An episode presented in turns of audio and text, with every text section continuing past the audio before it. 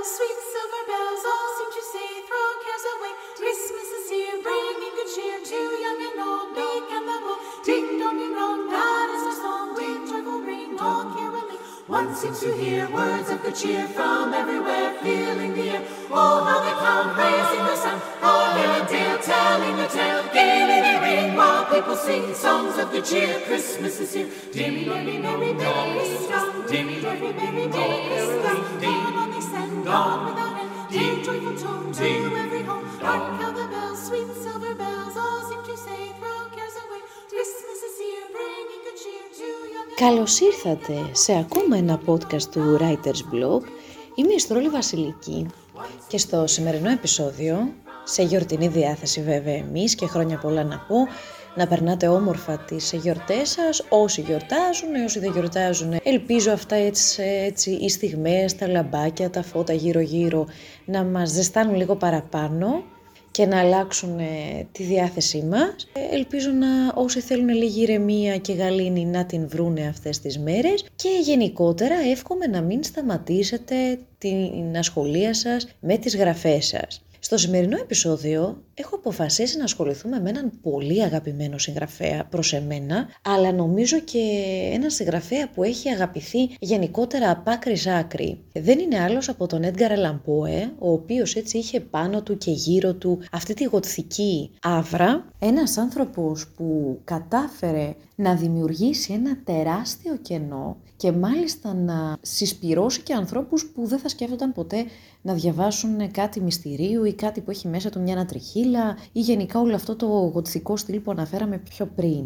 Είναι ο άνθρωπος που έθεσε τις βάσεις του αστυνομικού μυθιστορήματος και σήμερα βρίσκεται σε αυτό το επεισόδιο για να μας υπενθυμίσει ότι δεν πρέπει κανένας να θλίβεται όταν πέφτει στο συγγραφικό του κενό, διότι όπως έχουμε αναφέρει σχεδόν σε όλα αυτά τα προηγούμενα επεισόδια, ακόμη και οι πιο σπουδαίοι καλλιτέχνες είχαν τις στιγμές ανασφάλειάς τους με τα κείμενα και όχι μόνο αυτό, αλλά και στιγμές που πραγματικά δεν μπορούσαν να κατεβάσουν μία συγκεκριμένη ιδέα. Μάλιστα άνθρωποι που είχαν κάνει πολύ μεγάλες επιτυχίες με τα λογοτεχνικά τους έργα, όπως ήταν λογικό, υπήρχαν στιγμές όπου μετά από αυτές τις μεγάλες επιτυχίες τους έπεφταν σε ένα κενό και δεν μπορούσαν να δημιουργήσουν και ήθελαν και μία απόσταση αν θέλετε από τη συγγραφή τους. Ο Έντκαρ Λαμπόε σήμερα αναφέρεται διότι για όσους το γνωρίζουν, τα κείμενά του δεν είχαν βρεθεί όσο ήταν εν ζωή σε μια συλλογή, σε ένα μοναδικό βιβλίο, αλλά ο ίδιος έγραφε ε, σε περιοδικά και φυλάδες, σε εφημερίδες. Μάλιστα είχε μια πολύ συγκεκριμένη στήλη στην οποία έγραφε αυτές τις ε, τρομακτικές, ανατριχιαστικές, αστυνομικές ιστορίες του,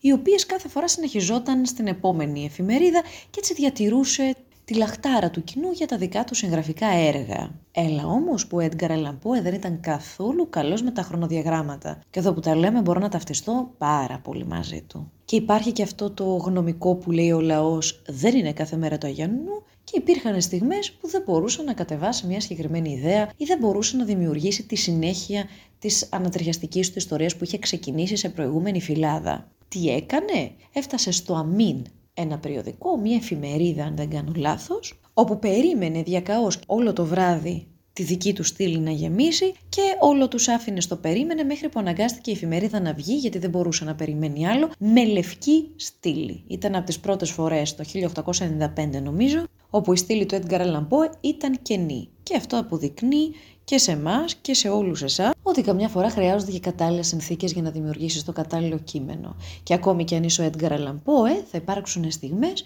που δεν θα μπορέσεις να παραδώσεις αυτό που έχεις εσύ στο μυαλό σου. Ή ακόμη μπορεί να υπάρξουν στιγμές που δεν θα έχεις καμία ιδέα στο μυαλό σου.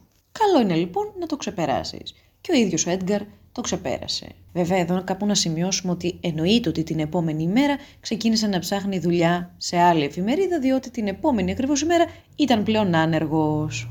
Είχε όμως ένα καλό, ήταν ε, εξαιρετικά ευρηματικός και ευφύης και προσπαθούσε συνεχώς να διατηρεί γύρω από το όνομά του ένα μυστήριο, ένα μύθο. Ε, μάλιστα έφτανε σε διάφορες ακρότητες προκειμένου να στηρίξει το όνομά του. Και αν και πολυγραφότατος, σε στιγμές όπως αυτές που αναφέραμε πριν, όπου υπήρχε ένα συγγραφικό κενό που δεν μπορούσε να παραδώσει ένα έργο, ήταν καλός στην πρόθεση του εαυτού του. Τι έκανε; Ο Πό ήταν γνωστός για τις φιλολογικές διαμάχες του. Γενικότερα δεν τρεπόταν ποτέ να μπει σε μία διαμάχη, να μπει σε ένα διαπληκτισμό. Μάλιστα διαφωνούσε και εντόνως πολλές φορές στα μπαρ, έτσι μας λέγανε. Έφτασε μάλιστα στο σημείο να δημιουργήσει την μεγαλύτερη διαμάχη που είχε δημιουργηθεί μέχρι τώρα, η οποία ήταν ένας καυγάς με τον ίδιο του τον εαυτό. Τουλάχιστον αυτό αποδίδουν οι φήμες.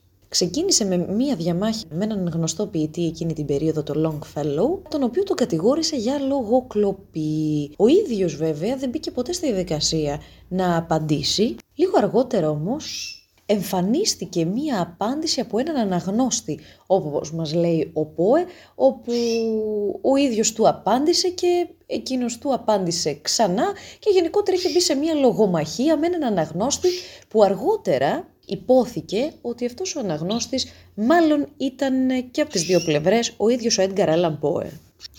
Τι έκανε λοιπόν, άφησε να διαιωνίζεται αυτή η λογομαχία, να δείχνει ότι υπάρχει ένας αναγνώστης φανατικός, ο οποίος εναντιώθηκε σε αυτές τις φήμες για το Longfellow και δημιούργησε ολόκληρη στήλη όπου ο ένας απαντούσε στον άλλον και ουσιαστικά ο ίδιος απαντούσε στον εαυτό του.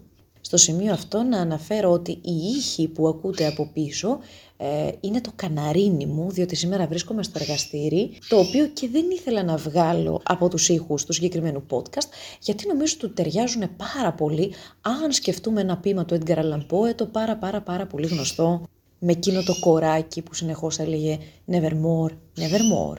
Πείτε λοιπόν ότι ήταν προσχεδιασμένο και απολαύστε το. Και για όσους έχουν ε, καταλάβει, εννοείται ότι θα σας βάλω να δημιουργήσετε μία επιστολή προς τον εαυτό σας, μία απάντηση προς τον εαυτό σας. Αλλά κανονικά, δηλαδή θα βάλετε το γράμμα μέσα σε μία επιστολή και θα το στείλετε, εντός εισαγωγικών θα το στείλετε, στον εαυτό σας, σε μία όμως διαφορετική ηλικία. Είναι μια συνηθισμένη άσκηση αυτή, απλώς θα τη διαφοροποιήσουμε λιγάκι. Δηλαδή, ναι μεν θέλουμε να στείλετε μία επιστολή στον εαυτό σας, αλλά θέλουμε να βρείτε και μία αιτία για να μαλώσετε, να λογομαχήσετε με τον εαυτό σας, είτε για κάτι που δεν έκανε στο παρελθόν, είτε για μία ανάμνηση που έχετε στο παρελθόν σας που θυμάστε ότι δεν είχατε διαπράξει κάτι που θα θέλατε πολύ. Και μπαίνετε σε μια διαδικασία να αντιπαρατεθείτε στον μικρότερο εαυτό σας και εκείνος να σας απαντήσει. Στο τέλος, ίσως να έχουμε έναν εσωτερικό μονόλογο. Ίσως γενικότερα να έχουμε έναν μονόλογο. Ίσως να δημιουργήσουμε μία παρανοϊκή συνομιλία. Ίσως μία σουρεαλιστική συνομιλία. Σίγουρα θα φτιάξουμε διαλόγους. Και γιατί όχι κάποιοι να οδηγηθούν και σε ένα πείμα. Στο τέλος, αν δεν καταφέρει να βγει τίποτα από όλα αυτά, να θυμάστε ότι θα έχετε προσπαθήσει να φέρετε στο μυαλό σας, να ξυπνήσετε μάλλον μία ανάμνηση που γιατί όχι να σας οδηγήσει και σε μία ιστορία. Ελπίζω να το δοκιμάσετε.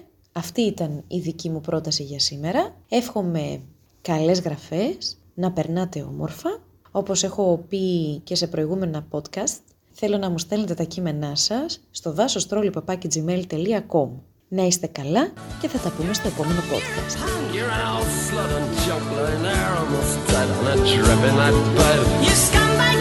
Chip, cheap, lousy faggot, happy Christmas, your ass, I'd wake up.